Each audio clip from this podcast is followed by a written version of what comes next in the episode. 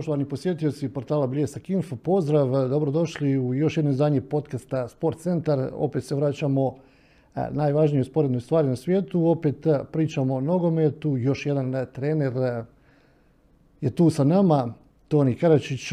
Toni, dobar dan i dobrodošao u evo, podcast Sport Centar, odnosno portal Bljesak Info. Pozdrav vama i hvala na poziv.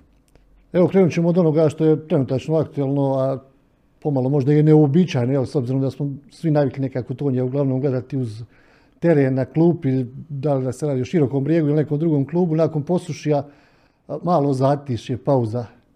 Pa je, ovaj, u posušju kako, po završetku ove jeli, sezone bio sam imao plan u biti već nekav dogovor da, da, da ću ići vani i bilo je dosta blizu. To je razlog jedan zašto nisam i ovamo neke prihvatio nekakve pozive, međutim dole se iskompliciralo, tako da za sada sam kući i sigurno čekam neko novo iskustvo. Mnogi vas naravno znaju kao, kao, trenera širokog brijega, radili ste puno i sa mlađim kategorijama i što se tiče širokog brijega i što se tiče reprezentacije Bosne i Hercegovine, međutim igračka karijera. Kakva je tu priča kod vas? Da. Pa gledajte, ja sam, ajmo reći, ona generacija koja je, koja je zahvatio ovaj nesretni rat.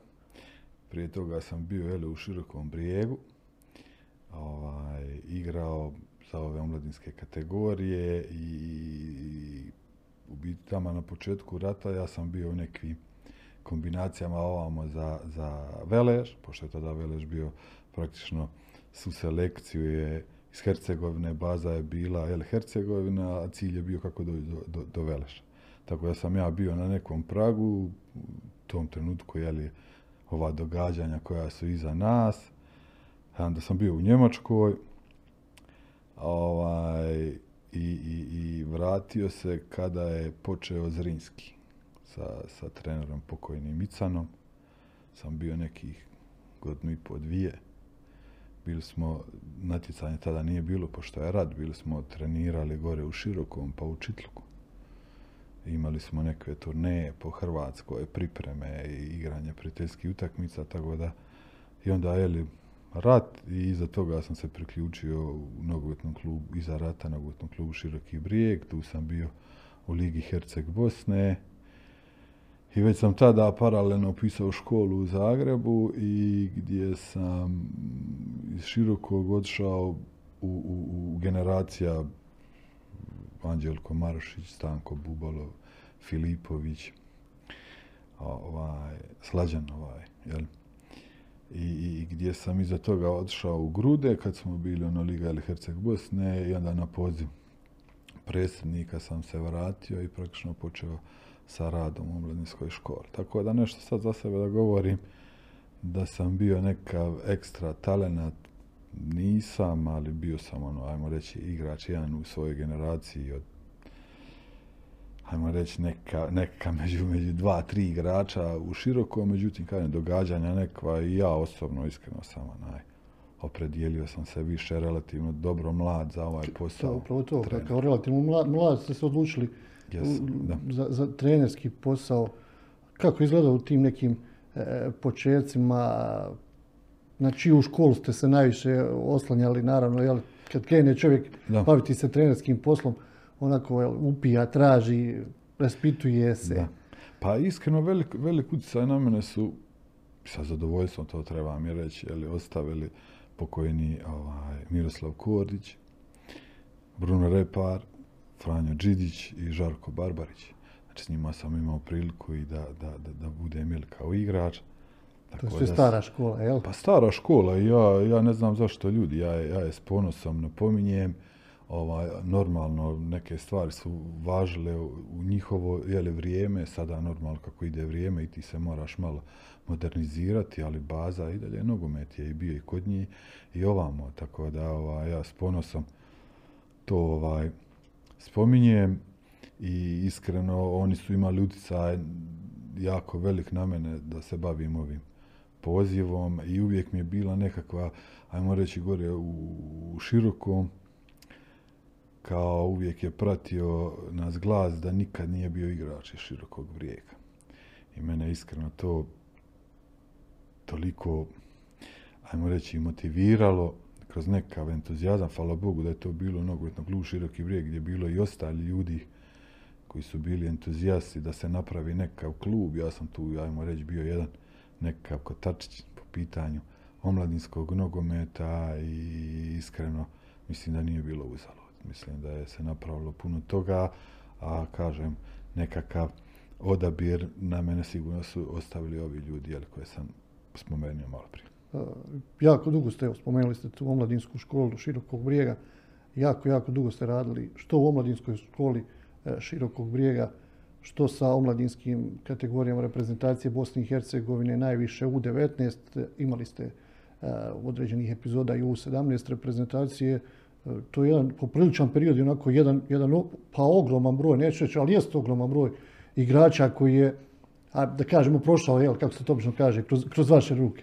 Pa je, ogroman, to, to, to je, sad čovjek to i ne primijeti kad radi, tek ono kad neki, nakon nekog odmak, nekog vremena, onda kao okrene i vidi da je bio on s tim igračima, koliko toliko utjecao, jeli, u biti imao privilegiju i rad s njima, jeli, koliko god taj igrač je zadovoljstvo bilo s njim raditi i, i u tom trenutku si ti bio taj koji si odabirao, imao mogućnost da, da, da bi rešao, ali evo koliko sam god ja pomogao njima i oni su meni sigurno da je bilo užitak rad, posebno sa nekim igračima kvalitetnim koji su, ajmo reći, napravili neke ozbilj, ozbiljnije ovaj, nogometne karijere. Kad bi mogli evo, danas, nakon, nakon toliko vremena, izvući, ne znam, par igrača iz širokog brijega, iz omladinske škole, koje biste izdvojili ili koji se onako rado sjetiti ili danas kažete ovo je bio taj strašni da. mladić koji je danas opet dobar igrač. Da. Pa gledajte, u, ja sam tada ono, krenuo prvo da, da budemo, ajmo reći, neka nositelj razvoja u Hercegovini klub. I ja sam to kroz rad, gledajte, i dokazao. Ja uvijek govorim, volim pričati o nekom inicijalnom, tranzitnom i finalnom stanju. Finalno stanje, kao uzmete to je rezultat, igrač. Ja sad kad gledam, znači, rezultat ti potvrdi da kvalitetno radiš. Ja sam tada u prvom natjecanju na razini Bosne i Hercegovine sam osvojio juniorsku titulu sa Širokim brijekom, gdje su doslovno 90% tu selekciju činili igrači iz, iz Širokog brijega uz Borisa Panđu. Ovaj jedan Stojan Herceg je bio Ovaj, i, i, I nakon toga se odšao jeli, u prvu momčad, ovaj, kad je Ivica Barbarić došao, tako da je moj put bio poslije u, u prvoj momčadi gdje smo osvojili titulu, kup do mog samostalnog ovaj, ovaj, vođenja širokog brijeva gdje smo bili vice prvaci 2009. ako se ne varam, I tada sam odšao na, u, u, kao, kao izbornik jeli, u u, u 19, trener juniora i šef škole Dinama. I tada ono zajedničko je natjecanje 2010. 11.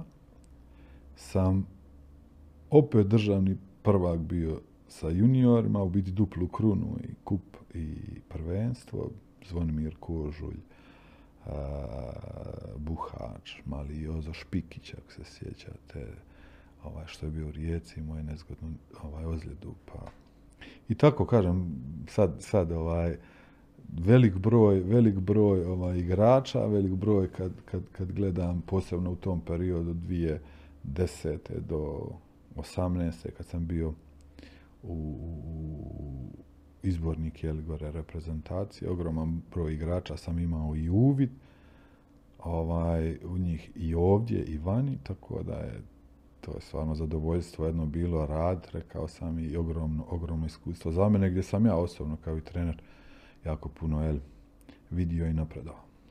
Kad je došlo vrijeme da, da preuzmete prvu ekipu e, širokog brijega, koja je to utakmica bila, ako se možete sjetiti i kakav je osjećaj bio, ok, sve super radi se o mladinskom pogonu, sve to i rezultat može biti pod pritiskom e, ostvaren ili ne mora, ali kada jeli, dođu one najvažnije ili najbitnije utakmice, prva ekipa je prva ekipa, tribine, publika. Pa prva, gledajte, prvi, prvi neka, ja stvarno imao sa i zadovoljstvo gdje sam i kao asistent radio sa dobrim trenerima, Ivicom Barbarićem. Znači on je prvi i stvarno smo tu bili jako dobro i jedan drugome i po karakteru i po nekom entuzijazmu ovaj, i po svat, svatanju nogometa smo odgovarali jedan drugome i, i tu je bio užitak rad. Tu smo, ako se sjećate, da smo bili na domak grupne faze sa, kad smo sa Bazelom ispali ovaj, gdje smo prije toga pobjedili ovu Teutu, pa, pa, pa smo u biti e, Srbija i Crna Gora su imali zajedničko natjecanje. Zeta, Zeta je bila vice prvak ovaj, te lige, pa smo njih ovaj, izbacili i treća utakmica je bila Bazel, je li, gdje su oni, ako se ne varam, tada polufinale su igrali ovaj, e, kupa za, za, za evropsku, ev- kako je sad tada, Da, kupu EFA. tu tada je biti, bio da. kup UEFA, Maja, još uvijek nije bila transformacija. Tako da, ovaj, iza toga smo jeli, bili prvaci, pa smo igrali prvo pretkolo, prošli ovaj, Šahtjori, prvaka Bjelorusije, da. da. Ispali smo od Harca, tako da ogromno iskustvo iza njega sa Ivicom Kalinićem, Ivanom Katalinićem, Marijom, ovim, Mario, Mario Čutukom. Ovaj, tako da to bilo zadovoljstvo iskreno i meni, meni, meni, meni kao, ajmo reći, treneru i tada ja, relativno mladom, ovaj, ogromno iskustvo gdje, gdje je sigurno posle neke, ili gdje mi koristilo meni u nekom samostalnom radu i onda dolazi taj iznenada prva utakmica, ako se ne varam, Sloboda da je bilo. 2-0. Bili smo isto tako negdje sedmi ili tako nešto sam ovaj, ekipu preuzeo i, i, i napravili smo, ako se ne varam, deset utakmica, devet pobjeda i jednu neriješenu. I, ovaj, i, I bili smo jesenji prvaci tada. Ali ono, kako sam ja bio i blizu momčadi, uvijek je bilo i, i tada ekipa, onaj, je mene prihvatila praktično. Ja sam- mlad bio, bili su stariji igrači od mene, da se razumije. Ovaj, ali, ali, ali... To, to nije ni malo lagano, jel? Pa nije, a i, i gledaj, znači, ekipa široko koja je tada bila, kad sad usporedim, na primjer, kvalitet pojedinačni, tako jako, jako kvalitetna, razumijete, i ovaj, tako da nije bilo lako, ali, ali kažem, moj odnos s njima je bio, jeli, kao asistenta dobar, tako da su oni maksimalno to prihvatili i kvalitetno stvarno odradili. Na kraju smo završili, jeli, kao vice prvaci, ovaj, ovaj, željezničar, ja mislim da je prvak bio. Od tih nekih utakmica na, klub širokog brijega danas, nakon, nakon toliko vremena, volite li sebe podsjetiti na neku od tih utakmica koje ono, i dan danas volite sebi reći što sam izgubio ili volim da je nisam izgubio. Je li bilo tih nekih utakmica koje vas nekad ono, možda i vrate u sjećanje koje ste izgubili na ovaj ili na onaj način? Pa dobro, sigurno da znaš kako je, ono, kad ljudi kažu ne bi ništa mijenjao, ovaj, kad izgubiš, hvala Bogu da bi promijenio, sigurno da svaki pametan čovjek bi nešto promijenio, drugačije je da dođe do uspjeha, tako i ja. Sad sa neke utakmice, gledaj, iskreno, n- nisam ni imao velik broj nekih poraza, ali, ali, ali ajmo ovako, kad bi rekao utakmicu u kupu ovaj, uzoratu protiv Laznije U Albaniji? u Albaniji, sigurno ovako sad kad gledaš iz perspektive imaš dobru prednost i, i mnogo puta sam ova- ovamo i u razgovoru sa suradnicima razgovarao šta, šta je to bio razlog da, da, da mi ovaj Nekada gledaj, ne, koliko god nekad se trudiš da predvidiš situacije u nogometu, u, u utakmici, u, u, kod protivnika. Jednostavno neki momenti na utakmici jednostavno se dogode neka slijed stvari, ne znaš, ni, nema ni logike nekakve, ali jednostavno se To je ono dogode. kad jel, kola krenu nizbrdo, Da, ona- da, i tako da, da, da u tom trenutku čovjek se preispita šta je trebao, kakav je potez trebao vući, onaj, a neka, ja, ja, ja, uvijek sebe, da ima neka razlog zašto je se to dogodilo i tako mi je lakše prihvatiti. Ali Ne. da bi, da bi nešto promijenio, sigurno da bi, sigurno da bi. Pa neka od ovih utakmica koje pamtite ostvarenog cilja ili pobjede ili osvojenog trofeja koja je baš bila bitna, važna. Pa sve, kažem, dole, u, ono, znaš šta mi je iskreno nekada, Znate, prije se, prije se kao nogomet, govorim svoje mišljenje, kao dijelio na, na, na omladinski nogomet i, i treniranje u biti, metodologija rada ili pristup, sami trening, utakmice i kao seniorski nogomet. I onda kao ne, ne, to su vježbe za omladinski nogomet, ne mogu se primjenjivati seniorska nogomet. A, a vjerujte mi, ko je, koji god radi u omladinskom nogometu, na pravi način, i ko poznaje doslovno, ajmo reći, neku metodologiju rada sa omladinskim, u omladinskoj školi, sa sve što se promijenilo, praktično došlo iz omladinskog nogometa u senior. Sad postavljaš pitanje zašto se to nije prije radilo, zašto, zašto taj, zašto na primjer bilo kao, kao ako se zagrijavaš na nek, jedan način, kao to djeca rade, ne rade. A sad kad gledam ogroman broj vježbi je praktično što djeca rade. Na kraju krajeva i jedni i drugi treniraju nogomet. Tako da, izgubio sam misao, ne znam, ovaj, ali, ali, ali sve u svemu kažem, zadovoljstvo je, zadovoljstvo je kad ovaj, ovaj posao mene ispunjava i stvarno, stvarno užita ga je raditi. Ja. kad se već pričamo o tim stvarima, omladinska škola, e, seniorski pogon, načini, E, treninga i, je li to malo i odraz ovog nekog straha, kad kažem straha, da u klubovima u Bosni i Hercegovini e, mladi igrači dobiju priliku, ali nije to baš kao nekada recimo da ne znam guraš u vatru igrača koji ima 17 e, ili 18 godina, ono bez pardona kažeš dobar si, upadaš i, i to je to. Još uvijek, iako ima, iako su se stvari pomakle u Bosni i Hercegovini, još uvijek se u klubovima dosta i treneri, pa i ono, kad se klub ciljevi postavljaju, traži se oslonac na nekim ipak iskusnim igračima. Pa prvo, gledajte, izlaznost igrača, ajmo reći, u nek dvije do dvije desete, jako slaba bila u omladinskim školama, tako, tako da praktično ti igrači malo slabo su i dobivali šansi u, u seniorskim momčadima. Razlog možemo tražiti i da su tada bili puno kvalitetnije i individualno ovaj, igrači u seniorskom nogometu. Posebno pričam o ovim, ovim klubovima koji su bili u borbi za, za, za titule, naslove. Da. Ovaj, tako da je sigurno bilo jako teško. Ja kažem, znam ove svojih generacija gdje, da, na primjer, evo ja Juru Ivankovića uzmem, na primjer Jure Ivanković je tada kao napadač, jeli, gore imao konkurenciju u Dujmoviću, u Abramoviću, u Nikoli Jurčiću, u Hrvoji Ercegu, koji su tada bili od 26 pa do 28, 9 godina. Znači, to su četiri igrača, praktično ne znaš koji, kojeg bi stavio i sad jedan mali, mlad igrač, koji bi trebao njima ovaj, ovaj konkurencija neka je jako teško. A nisi imao nikakav, kako bi rekao, i u ovoj drugoj ligi su se većinom igrači opredijelili za ove starije, iskusnije. Tako da ti mladi igrači sigurno da im je bio jako, jako težak put. Ovaj, tako da kad uzmemo evo, generacije, na primjer, Džeko je igrao tada ili za željezničar ovaj, 86, jeli, znači to je ta generacija i sjećam se, igrali smo, jeli, igrao je protiv nas, ovaj, gdje i on imao probleme, pa, jeli, znamo put svi kako je, kako je odšao, pa je, pa je se momak doka... Takav jedan, sad je pitanje, sve relativno, da li bi on ovdje kod nas, ne znam, tamo, tamo sigurno, znači, već, više imaju prostora, u biti, više su napravili neka kvalitetniji prirodan put za omladinskog igrača nego kod nas.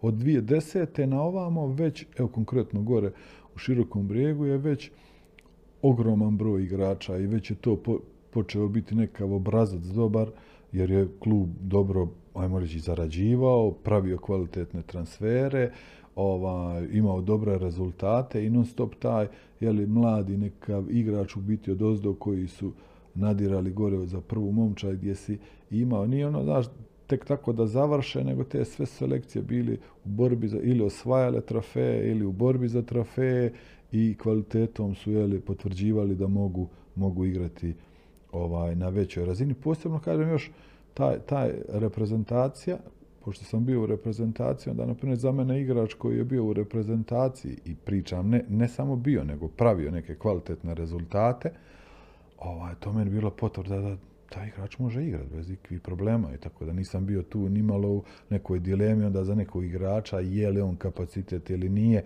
ako mi je se potvrdio, posebno pričam na ovom reprezentativnom nivou.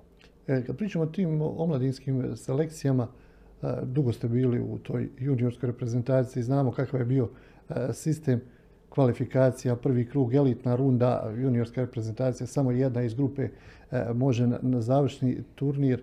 Međutim, ono, ono što barem je meni interesantno ili za neku temu ili za raspravu, činjenica da dobar dio tih igrača u tim mladim reprezentacijama bi odigrao jedan ciklus možda malo drugog, ako bismo, jel, ako mediji, ako novinari, treneri primijete njegovu kvalitetu, on ili dobije već poziv za drugu, malo stariju reprezentaciju, ili već pokušavaju da ga jel, stave u seniorski pogon i onda se ili neka povreda ili nešto i nekako se neko ime ili igrač jednostavno izgubi u svom tom nekom periodu. Barem se meni to tako čini.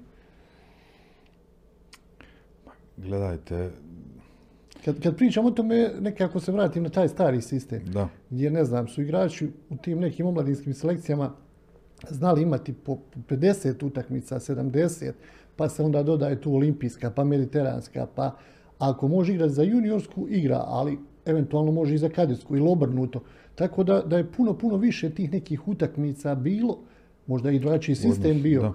I, I onda je nekako, se, nekako su igrači prolazili kroz taj sistem od nekih, ne znam, 50 utakmica kroz omladinske selekcije da bi došao do A. Pa gledajte, u, prvom redu imamo, bar kod nas, ajmo reći, eh, da, da na osnovu juniorske lige, sad, jer se u nas mijenjao sistem, evo sad je drugačiji sistem natjecanja u odnosu na prije, ali ajmo ovako, na, na razini godine negdje organizirano imaš negdje oko 30 do 40 utakmica, uzet ćemo i kup natjecanje i liku. Znači, to je organizirano, si imao što ti Savez organizira na razini.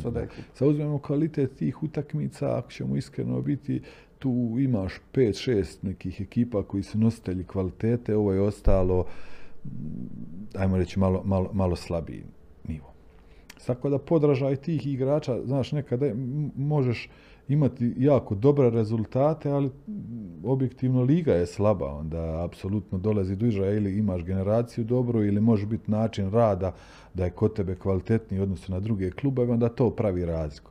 Ali objektivno nemaš kvalitetan test nekakav na osnovu kojeg bih ti mogao, mogao reći da je to stvarno neka akumulacija kvalitete, da je to stvarno talentirana generacija. Znači, ti igrači prvo nemaju podražaj.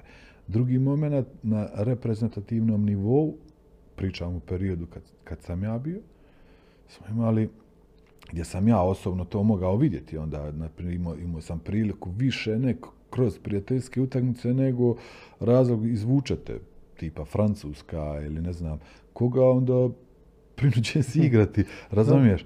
Ovaj, tako da, e, te igrače sam u, u biti ja osobno testirao na tim ja sam bio zagovornik i dalje pričam i dalje ovaj zagovaram taj dio da mi probleme svoje moramo rješavati unutar države. Neće nama riješiti ni Novi Ibrahimović, ni bilo ko svana, nego ovdje, razumijete, ovaj, jer ta. U prevodu praviti igrače. Praviti igrače, a ne zanosi se s tim da će, evo, mali sad dedić, sve to je u redu, ali to će biti jedan ili eventualno dva igrača, a ostale ti moraš ovdje proizvoditi. I ovaj, na primjer, tada se ima mogućnost da, da, da, da, na primjer, te igrače za koje ja smatram, a ja se uvijek opredjeljivao uvijek za da, da, da igrači Dobre. budu iz Bosne i Hercegovine, iz naše lige, bez obzira, kaže, nisam normalno bježao od kvalitetnog igrača, ali ako je to bilo, ajmo reći, na nekoj istoj razini, u, u pet plus ili pet minus, uvijek sam se opredijelio za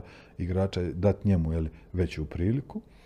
Ovaj, tako da sam vidio te, na primjer, igrače i testirao ih ujedno ovaj, sa ovim igračima veći da utakmicama da li, da li podražajem će oni biti veći, da li mogu dokazati da mogu igrati na većoj razini i tu, tu imam jako dobre neke rezultate po pitanju i kao momčad, a individualno gdje sam igrače neki od dan danas igraju i napravili stvarno dosta kvalitetne karijere na osnovu toga. Tako da po meni je glavni problem postavljamo pitanje konkretno, ajde uzet ćemo sad ako se ne varam Sarajevo je, jel? juniorski o, vodeća jel, momčad. Ovaj, na razini godine oni trebaju negdje igrati između 60 do 70 da zaokružim utakmica na razini godine. E, znači imaš organizirano kroz savez što te 40, 30 utakmica bi ti trebao igrati i upravo taj period ti trebaš iskoristiti u biti podražaj dati tim igračima da igraju sa Realom, sa Bayern Michenom, sa Dinamom, sa Milanom i tako dalje tako dalje. Znači moraš imati nekve turnire ili ovdje organizirati ili vani, a ne komercijalne, komercijalne turnire, sto ekipa, pa zovnu jednu momča, da li Milana ili ovamo, a ove sve ostale su ekipe nekoga nižega ranga. Ne, nego doslovno turnire jake što smo prije imali tipa Kvarnerska rivijera, razumije, pa je bio gore u Vukovaru, jeli? Borovu, u Borovu, da, da. Prost, ovaj, a, a tada su, na primjer, kad gledaš u, u onom periodu su simo puno kvalitetnije utakmice, znači gledajte, uzmemo na razini Hercegovine, pa na razini Bosne i Hercegovine, pa na razini Republika, tako da se htio ne htio samo gledaj i oči će ti same reći. Razumije? A sada nemamo taj, nemamo upravo taj podražaj. E sad je pitanje kako taj podražaj možemo nadomjestiti. Nadomjestiti na ovakav način da igraš, pa uzet ćemo Dinamo. Pa Dinamova djeca nemaju nikakav problem kad igraju sa Realom, sa Chelsea, sa bilo kojim. Razumije, u nas dok djeca shvate da su mogli, utakmica je već završila. A oni su imali te podražaje i na osnovu tih podražaja igrač dobiva i samopouzdanje. Ti vidiš i kao igrač ili kao trener gdje trebaš napredovati i mislim da je to nekav put, slijed kojega imamo. Samo trebamo stvari primjenjivati. Ali evo, mi, mi se volimo zanositi, mi volimo prebrzo ili, dole. ili mi smo gotovi proizvod na gotovi, mogući bravo, način. bravo. Ponaša kao Real Madrid, kao mi možemo kupiti, a ne možemo ni kupiti. Tako sve, sve manje i manje sve mogućnosti. manje i manje, sigurno. E, Od svih tih e, reprezentativnih selekcija, za koju vam je onako nekako e, najžalije š- generacijski, zašto se nije ili što se nije uspjela probiti na, na završni turnir e, Evropskog prvenstva? Najbliže smo bili, u biti u dva, dva sam ovaj, ciklusa bio najbliže. Prvo je kad smo, kad smo bili domaćini ovdje, Ukrajina, Crna Gora Crna i Gora i Poljska, Poljska. ovaj, gdje smo Ukrajinu praktično, ajmo, kao vodili smo se mi favoriti, mi i Ukrajina, međutim, ovaj, igrali smo prvu utakmicu 1-1 ili 2-2. sa Srbijom. 1-1 ovdje Jed- bijelim. Da, da. Vodili smo 1-0 i primili smo go, ovaj,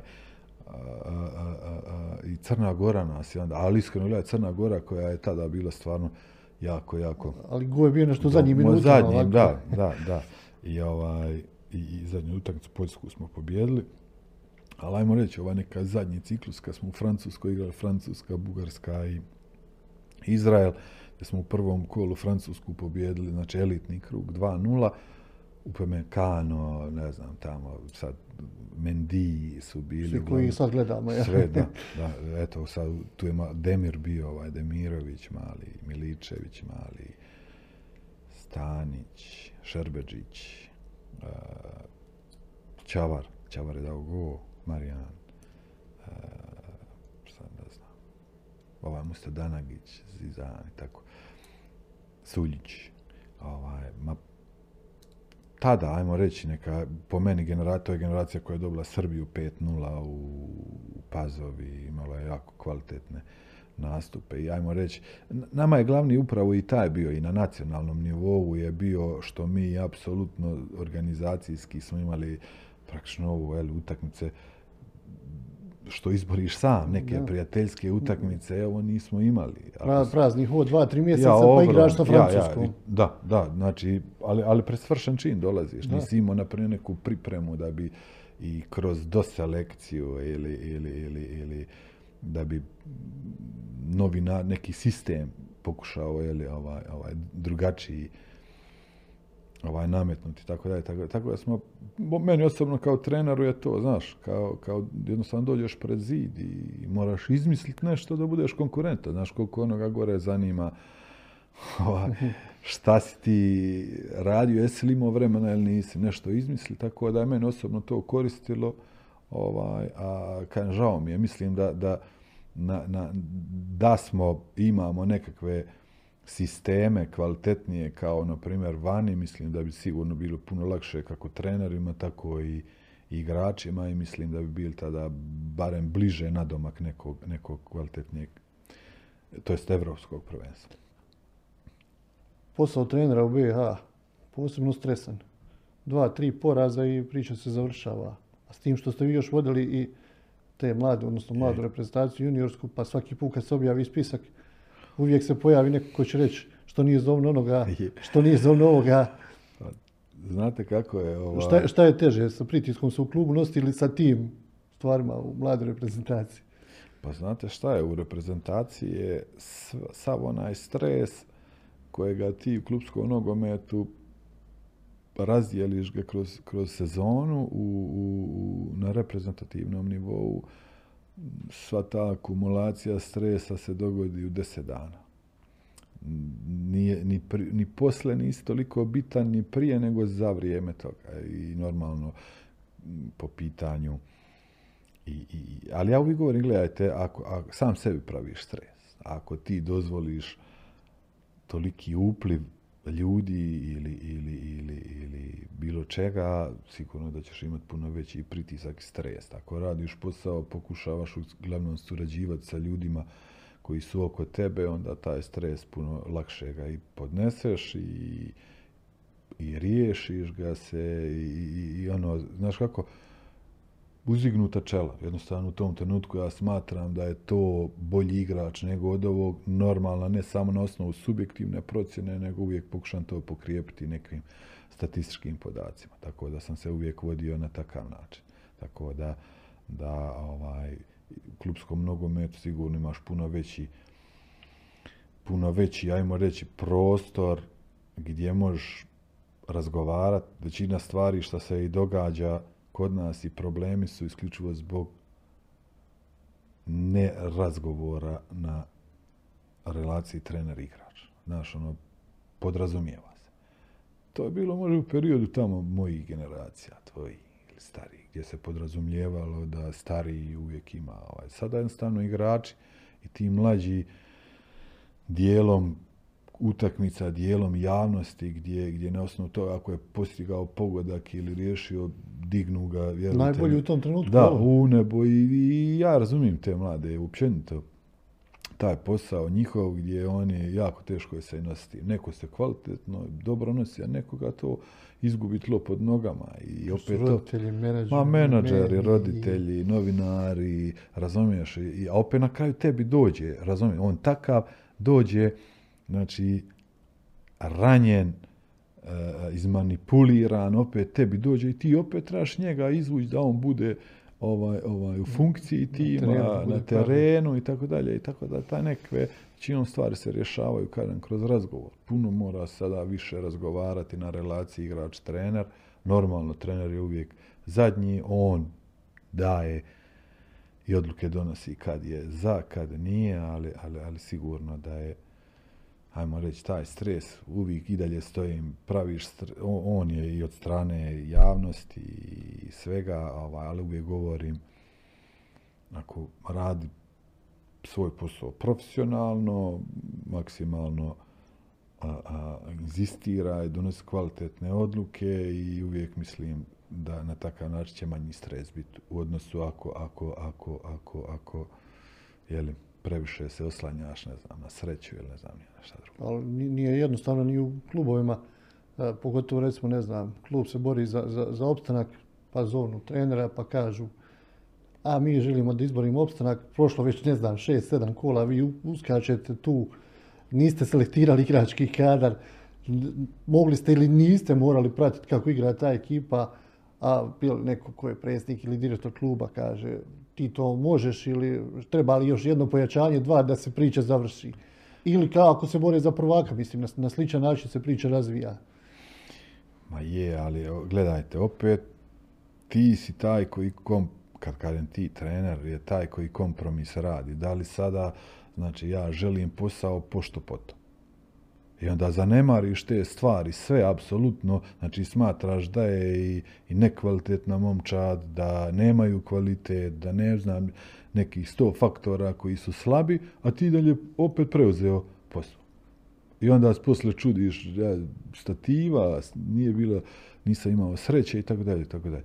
Znači, u ovom poslu, vjerujte mi, jednom sam prilikom imao Tudora, ovaj, u biti nekog sam igrača, ovaj, pratio za reprezentaciju BiH i onda sam gledao Tudora, Hajduk, Dinamo su igrali. Dinamo do tada nije kadetska selekcija.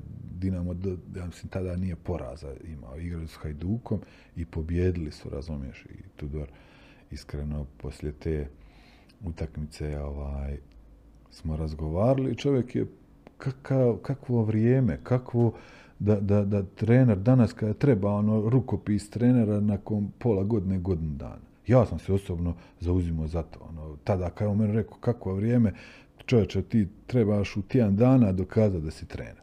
Meni to nije tako baš nešto sjelo i ono rekao nisi u pravu, bojim se da nisi u pravu, ali čovjek imao stav ona, i tada Ne da se, jesam iskreno sam tada govorio da, da, da taj trener je malo drugačiji u odnosu na onaj stereotip koji je bio tada i u Hrvata općenito.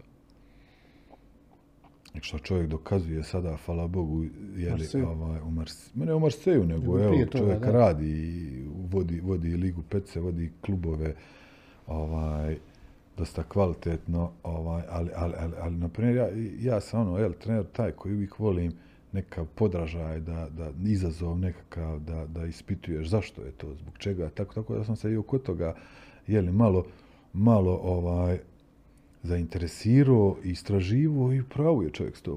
Znači, nešto što je vrijedilo prije, ne važi sad. Apsolutno, trener, ja i, i, i slažem se s tim. Znači, koja godinu dana, čovječe, koja godinu dana, znači, ne kažem godinu dana cilj da se ovaj, ovaj, napravi, napravi ali, ali, ali ti mora se točno vidjeti da si ti bar na tragu tog cilja.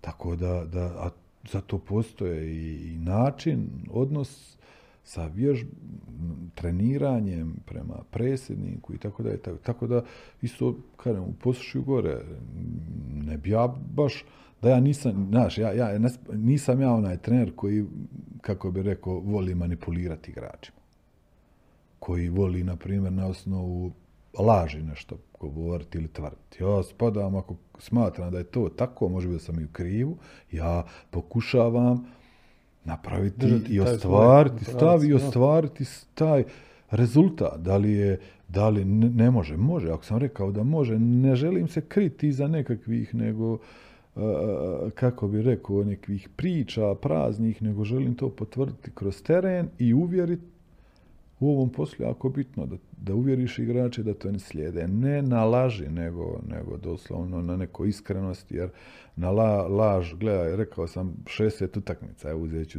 30 utakmica. Mogu na osnovu laži jednu utakmicu dobiti. Da. Ali ako sam ja igrača prevario i na osnovu toga sam izvuku neku korist, šta ću sljedeći utakmicu? Kako ću ja povjerenje imati na relaciji trener-igrač? Znači, mora biti iskreno. Ja, ja, ja, ja tako volim. I, hvala Bogu, evo, kroz neke stvari koje sam radio, sam to i dosta stvari potvrdio. Kako, kako vas ove kritike, recimo, i medija, i navijača kroz trenersku karijeru, bilo ih je vrlo vjerovatno. I kad, danas ima kritike kad se dobro igra i kad se igra loše, kako ste vi reagirali?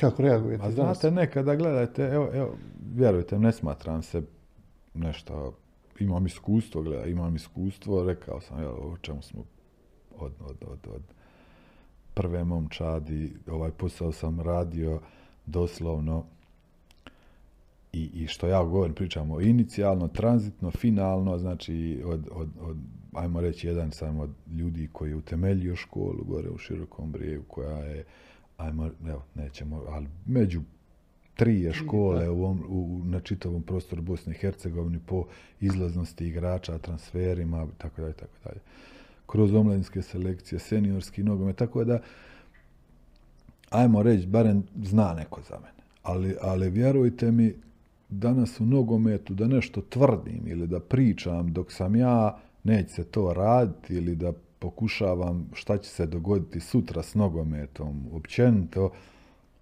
čovječe, dva puta trebam ugrizi za jezik da nešto kažem o tome. A danas gledam tako ljudi izbacuju iz sebe tipa kakav, šta je budućnost nogometa, koji sistem je budućnost nogometa, čovječe, ili neće se to raditi dok sam ja u nogometu, tako da, tako, tako da, rob bit nek, nekakvih svojih zaključaka, ne znam odakle im, na osnovu čega u biti ti. Ja volio sad da dam primjer da mi to dođe pa kaže tipa rezultat je mjerilo svakog rada. Mi zaboravljamo, konkretno evo sad imamo u ligi Ivicu Barbarića koji je prvak bio države, Amara Osima koji je bio prvak države, Jovića koji je bio prvak države, mi te ljude apsolutno ne poštivamo na onakav način. Znači, ja ne kažem, kritika je bitna da se razumijem, ali ne poštivamo i na onakav način da su kako god oni, oni bi trebali neku zaštitu imati, barem medija, barem klubova, barem na način šta su dali ovom BH nogome. To što nisu ljudi... obično kažu, sad recimo, evo, ne znam, Jović je bio prvak prije 15 godina, mnogi će reći, a, a ljudi ne znaju. Se, ali ali mnogi će reći ono, kad je to bilo, ili za Amara, ili evo za koga... A ni Amar, šta sad, šta sad, trener, jel, trebao 25 godina biti, nabildan, začešljan... ne, ne, mislim na, na period ovaj... koji je ovaj- prošao, kao tad se tako igralo, ili tad je prošao, je kao, nogomet se promijenio, malo se drugčije igra, drugčije su igrači. Pa i to. Sve, sve, sve stoji, gledaj, ali, ali za, zar smatrate da ti ljudi nisu živjeli ili se razvijali uporedo kako, je, kako se no. nogome? Šta mislite? U biti zapitali se iko, pa zašto on ima tako razmišljanje? Ne, nego kaže to je staromodno. Ma po čemu je to staromodno? A kažem, ljude koje volim, Baku Sliškovića, koje volim saslušati, njihov kut gledanja, jer su ti ljudi ostvarili to i to. Ko ostvari nekav rezultat ima za sebe, nikav nije problem. I, i, I tada sa težinom. Ali ti ljudi ne govore. Ali dođe nekav lik koji, ili omladinskom nogometu. Znači, likovi pričaju o omladinskom nogometu koji nemaju ništa iza sebe o omladinskom nogometu. A imamo jako velik broj ljudi koji su omladinskom nogometu. Posebno, evo, osobno nas dvojica smo se susretali, pa, zna, pa zna, sam znaš koliko ljudi je i uvijek to su ljudi praktično koji su u BiH 20 godina, ali su u omladinskom nogometu. Da li su dobivali gore šanse? Jesu, ali opet i smatraju kao, kao nisu oni dorasli ili, ili, ili, ili, ili ne izgledaju dobro za prvog trenera. Ne znam nija kakve epitete. Nemaju karizmu. Nemaju karizmu, bravo. Znači, a ima tamo neki karizmu koji ti dođe tu i prodati, populisti obični, razumiješ, ali sve u redu, to je opet ljudi koji odabiru, to je njihov problem, ali sad pričamo ovamo, kad pričamo o nogometu, znači volim slušati ljude koji kad kritikuju, vjeruj mi, za crveni, imao sam priliku sa Ivicom Osimom, pokojnim, pokojnim, ovaj, i gdje biti došla informacija do nas kad on, kad on ovaj, zna da pokojni Sakip, kad on zna da ima mi okupljanje ili utakmicu, a odmah auto naruči da dođe kod nas. Naime, kao da je on nešto vidio, nešto u nama vidio, ovaj, da mi radimo kroz utakmice, tako da je se njemu svidio. I to imponira, to je da se zacrveniš, da mi on kaže da ja ne znam, ili ovo ono, vjerujem mi zacrvenio, bi se ne znam bili radi ovaj posao. On, a ne dolaziš, kažem, ovamo do kritika ili nekvi, koje su i normalne, da se razume, ali uvijek govorim, ono, pokušavaš na njih uvijek odgovoriti u nekoj mjeri, ako je neko i prekritičan nekom datom trenutku. Kako bih rekao, ne želim ni, ni, ni ulaziti neke polemike, ono, znaš, možeš uvijek kratko reći, ali, ali, ali, ali nešto, kažem da me, volim, volim razgovarati o nogometu, volim, ne volim, ne želim i ne volim filozofirati, volim tu sa ljudima iz struke podijeliti nešto, ali isto sam, vjerujem mi, alergičan kad neko priča o, o omladinskom nogometu, a nije bio u omladinskom nogometu, ne zna, na primjer, od sistema, ne sistema formacija, nego sistema, načina da rada gdje, gdje nije upoznat, gdje, gdje je isključivo, evo, konkretno u BiH, svi pričamo o problemima, razumijem, ajmo sad pričati na koji način ćemo riješiti ovo, ajmo dati pričati o rješenjima, a ja ću pričati o rješenjima. Da li sam u krivu? Ne znam, može biti, ali pričam na osnovu toga što sam napravio iza sebe i to sam potvrdio i da, samo sad pričam, ajmo, ajmo, ajmo pokušati i taj dio i smatram da ga mogu riješiti. Isto tako kažem i u seniorskom nogometu, kažem, seniorski nogomet nema, gledajte, to je ono, klub, klub je senior, kako, sen, seniorska momčad se krije, u biti klub se krije iza seniorske momčad. Ne mora, znaš, za sve svijeta, ako, a seniorski gore nogomet može biti da je, ajmo reći, nekakav dobar, kvalitetan. Ono, prema van može biti unutra da je jako slabo, ali u omlinskom nogometu mislim da da imamo ogroman prostor i možemo ga riješiti, što je jako bitno ovdje, samo je pitanje hoćemo li.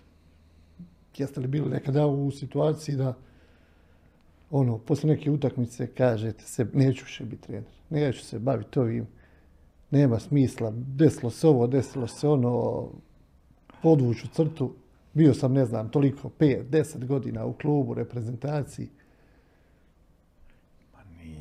nije meni osobno iskreno ovaj kad, kad ona strast, ako nemaš strasti prema ovom poslu ili da je počneš gubiti, onda ne bi radio ovaj posao. Mene ispunjava svaki trening, to je teško. Je. Sa, sa, samo, samo, znaš, kako, kako tvoje ovlasti u biti rastu, tipa nije, na primjer, voditi djecu dole i, i prvu momčad. Znači, puno nekih stvari, posebno sada, gledaj, prije si imao pomoćnika, jednog trenera, golmana, i sad trebaš praktično upravljati konkretno u, u širokom, znači, ne znam, negdje oko 10 ili 12 ljudi je sa mnom na terenu.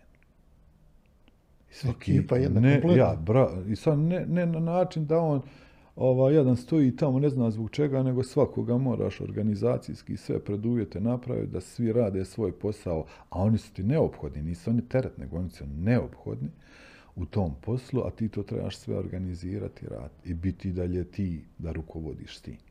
Pa odnosi s medijem su puno sada zahtjevniji i drugačiji u odnosu na, na prije.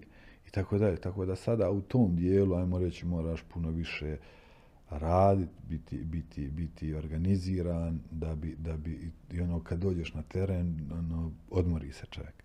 Sad puno ima više radnji prije, prije one, te, te, te, terena nego, nego, nego, nego onaj, ranije. Tako da, ajmo reći, ali nije nikada. Zna, znaš šta je, Feđa, ja sam radio, znaš kako kažu, raditi u svom gradu i, i meni je ono privilegija bila ne, neopisiv je taj osjećaj kad imaš mogućnost uveseliti susjede, rođake. Znaš, pođeš prodavnicu, milion ljudi je, svak te zna, a, a, a isto i obrnuto. Tako je konkretno u nogometu barem, ajmo reći, nisam, bar ja osjetio, imaš i neugodnih situacija kad izgubiš, da se razumijemo, ali, ali, ovaj, ali, ali nisu bile baš toliko puno puta da sam izgubio uvijek, cilj sam uvijek ono, jel, ispunio tako da, da, da ajmo, ja sam može biti neka prototeža onoga u svom mjestu da većinom ona, jako teško raditi ovaj posao. Meni je to, ajmo reći, dijelom uspjelo i ono, ajmo, o nogometu. I sada dan danas ljudi vole razgovarati, nisam ono do sada, nisam ono neka stereotip faca koja je tu, i ono ne želim te više gledat. Ne, to je nije bila, to je moja odluka bila više da izađem iz nekog to, to komfora, da, da, da, da, pokušam izaći ali malo van, pokušati raditi, biti van. Kad gledate ove trenere u inostranstvu, koji vam tip trenera na, najviše, najviše odgovara? Imamo ove koji su malo i teatralni, imamo i ove koji, ne znam, u Engleskoj, kako kažu, klopja, rock and roll, ne znam, ovaj je ono, sad ima puno tih nekih epiteta, naziva koji se stavljaju e, pred trenere. Opet imamo neke koji su onako poprilično onako, jel, samo zatajni na klupi, teško i komuniciraju, nema tu nekih euforičnih ni najava, ni izjava, a kažem opet ima tipa Simeone ili ne znam još neko da i sad ili Mourinho gdje možeš pola utakmice samo gledat Da. na klupu, neće biti dosadno. Ma koji mi iskreno... A, gledaj, Ancelotti više iz razloga ovih populista što su ga već ono, sahranili i rekli da taj, to, to nije trener, to igrači mu vode slačionice i tako dalje, tako dalje. Ogroman broj populista ima, i ovdje kod nas, da se razumijemo, znači ljudi koji se kroz medije više ili vole pričat, nametati, nego objektivno što to pokazuju na terenu. Ne znam, ja, ja osobno za sebe smatram da ja nisam među njima, može bi da ljudi misle da jesam, ali nisam. Ja osobno bar tako smatram.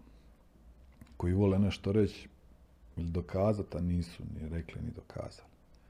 Ovaj, I ogroman broj njih danas, da se razumijem, da li je to nekakav način da se, da se pravi vjerojatno kao neke zvijezde, vjerojatno je, to i posao može biti medija, ja to ne znam, pretpostavljam, ali ko su, ako ćemo iskreno pričati, malo je, malo je, na primjer, danas ogroman broj populista, ne mogu razumjeti, na primjer, da čovjek iz Kopački nakon godinu dana, dvi dobije kao nagradu da vodi, ne znam, evo konkretno sad Bayern Leverkusen, ovaj, znači više neka marketinški nego po pitanju znanja. Ili taj posao ovaj, smatra da, da ga svak zna. Ja smatram da ga ne zna svak. I ne može ga kvalitetno svak raziti. To ako ćemo govoriti odraz da ja imam Porschea i dođe ti neko sa fićom i trkaš se i to što ti si pobjedio si na osnovu auta, nisi na osnovu svog znanja. To je, na primjer, sada kako mi volimo mjeriti, razumiješ? Znači, ajmo staviti dva Porschea, pa vidjeti onda pričati ovaj, o, o, o, o, tak, Kvaliteti vozača? Znaš, kad jednom Čiro, davno je to, jel, kada je, kada je ono govorio da je se Kapelo u Rijeci, ja mislim, bio trener, pa ono, terensla infrastruktura, pa je Kapelo, ne, pa je rekao da je se Kapelo rodio u travniku, ne znam dokle bi ovaj. Tako da moramo, moramo razdvojiti taj dio jeli, zapadnih zemalja, bogatih zemalja u odnosu na ovamo nas. Vidimo ovamo bar ovi naši ljudi što idu i treniraju, da svakdje ostavljaju kvalitetan To je baš, baš zanimljivo. Da, je- da je- učinak kvalitetan iz razloga što, što, što se znaju prilagoditi, znaju neku imaju socijalnu inteligenciju, razumiješ, ovaj, u posao, posao koji rade na terenu kvalitetno, ali eto, kad ni- nismo može biti komercijalno zastupljeni za, za, za vani, da bi mogli egzistirati puno kvalitetnije. A kažem isto i, i ovdje, kažem, ne, ne, ne možemo se lagati. Ja smatram da posao ovaj ne može svak raditi, doslovno po meni trebaš nešto imati iza sebe da bi, da bi, da bi mogao, jeli, da bi mogao učinak nekakav, da bi, da bi došao slijed nekakav, da dobiješ nagradu od nekakav kvalitetan klub. I ovo za kraj, jer trenutno ste bez angažmana. Ok, koji bi to bila, koja bi to bila liga koju biste onako se volili okušati? Je li liga petice ili neka još tu liga koja je onako zanimljiva, ako bi se pružila mogućnost ili je onako nekada razmišljate, sebe uhvatite u razmišljanju da biste se volili probati. Iskreno ne, ne, ne, ne bih se bojao voditi ni Dinama. Da li sam dorastao? Ne znam, nemam apsolutno nikakav problem taj. Znaš, nekada malo podcjenjujemo sebe konkretno, gledaj, da li će mene zapast Njemačka, Engleska, daj Bože, ali da se, ali evo, HNL bi mi bio, na primjer, ne vidim razloga, kažem, puno se ovamo stvari podcjenjuje, jeli, iz Bosne i Hercegovine, šta je god, znaš, i bilo igrački, ili bilo kako, ovaj, Ja sam često te neke ovako pa pravio gledaj, ja, recimo ja, klubova. da, da klubovi iz Hrvatske, ako izbacimo Hajduk, Dinamo, i još možda pa ne želim izbacivati- kluba, ne, nego kažem da ih ubacimo u Premier ligu BH. Teško da bi od tih Po klubova našim uvjetima ovdje pričam, u da. našim uslovima, Znači, terenima, da, da, atmosferi, da, svemu, da, da. Pa teško ne, bi oni ispjevali pored, pored ne znam, Zrinskog, Slažem pored. Širokog, Sarajeva, Šla, slažem se u potpunosti. Znači, neosporno da su ljudi ispred, znači po, po infrastrukturi, po bilo po organiziranosti, po tako dalje, tako dalje. Međutim, sad pričamo o trenerskom kadru, gledajte, o trenerskom kadru, ovamo ljudi što su napravili po BiH, smatra se to i uvijek nastavljaju, jeli, nisu nama problemi, reka, bila nama je problem, bila Fićo, razumiješ, nije nama problem, znači mi nemamo bolje auto da se možemo trkati, ili imamo isto, razumiješ, ali, ali, ali razlog konkretno, gledajte, Slovenci dobivaju prilike bez ikvih problema o HNL, dobivaju iz Litve, jel? Znači, ne, nemo, ne sumnjam uopće u kvalitet njihov, oni su, ali, ali pričam sada o, o nekakvoj šansi, ne traže niko da te gura, o nekoj šansi, u nekoj ligi, smatram da ovdje i osobno, a, a smatram da ima još ljudi koji mogu odgovoriti bez ikvih problema tim izazovima. Neću da pričam o Sloveniji, Mađarskoj, o Srbiji i tako dalje, ali, ali smatram. Tako da, dale, dale volio bi ići bez ikvih problema, onaj, evo konkretno HNL ili, ili ovaj, ili, ili neka liga u region, bez ikvih problema ne bi, ne bi ovaj, ovaj, i smatram da bi, da bi osobno, a i kažem i ostali ljudi mogli puno toga kvalitetnoga napraviti. A sad kažem, vani, vani, ovaj, znamo mi svoje tržište, da se razumijemo. Ja kažem, ne, ne smatram da su to kvalitetniji, ovaj, jednostavno, kažem, to, to su takve stvari gdje, gdje i ovaj posao, da se razumijemo, on je privlačan, a posebno, kažem, i meni manekvin koji su koji su bili vani ili, ili Njemcima, Španjolcima, Portugalcima, Italijanima koji apsolutno konkurencija njima, ne kažem da su oni bolji, nego apsolutno jednostavno polazna njihova tačka je puno, puno, puno veća odnosu na sve ovamo nas. Gospodin Karačić, hvala vam lijepo na ovom izvornom vremenu. Nadam se da je bilo ugodno našim slušateljima, gledateljima ovog izdanja emisije Sport Centar, odnosno podcasta Sport Centar. Vam puno sreće, prije svega zdravlja i vidjet ćemo kako će se jeli, dalje stvari razvijati u vašoj trenerskoj karijeri. Ništa, hvala vama na pozivu. Evo, poštovani posjetioci portala Bljesak Info, pratili ste, slušali, gledali još jedno izdanje podcasta Sport Centar. Toni Karačić bio naš gost. Nadam se da je bilo ugodno. Pričali smo o nogometu na ovaj ili na onaj način iz ovog ili onog ugla. Mogli ste čuti kako to prilike izgleda onako iz prve ruke i kada je u pitanju omladinski, kada je u pitanju taj seniorski nogomet, a mi se naravno čujemo opet nekom drugom prilikom.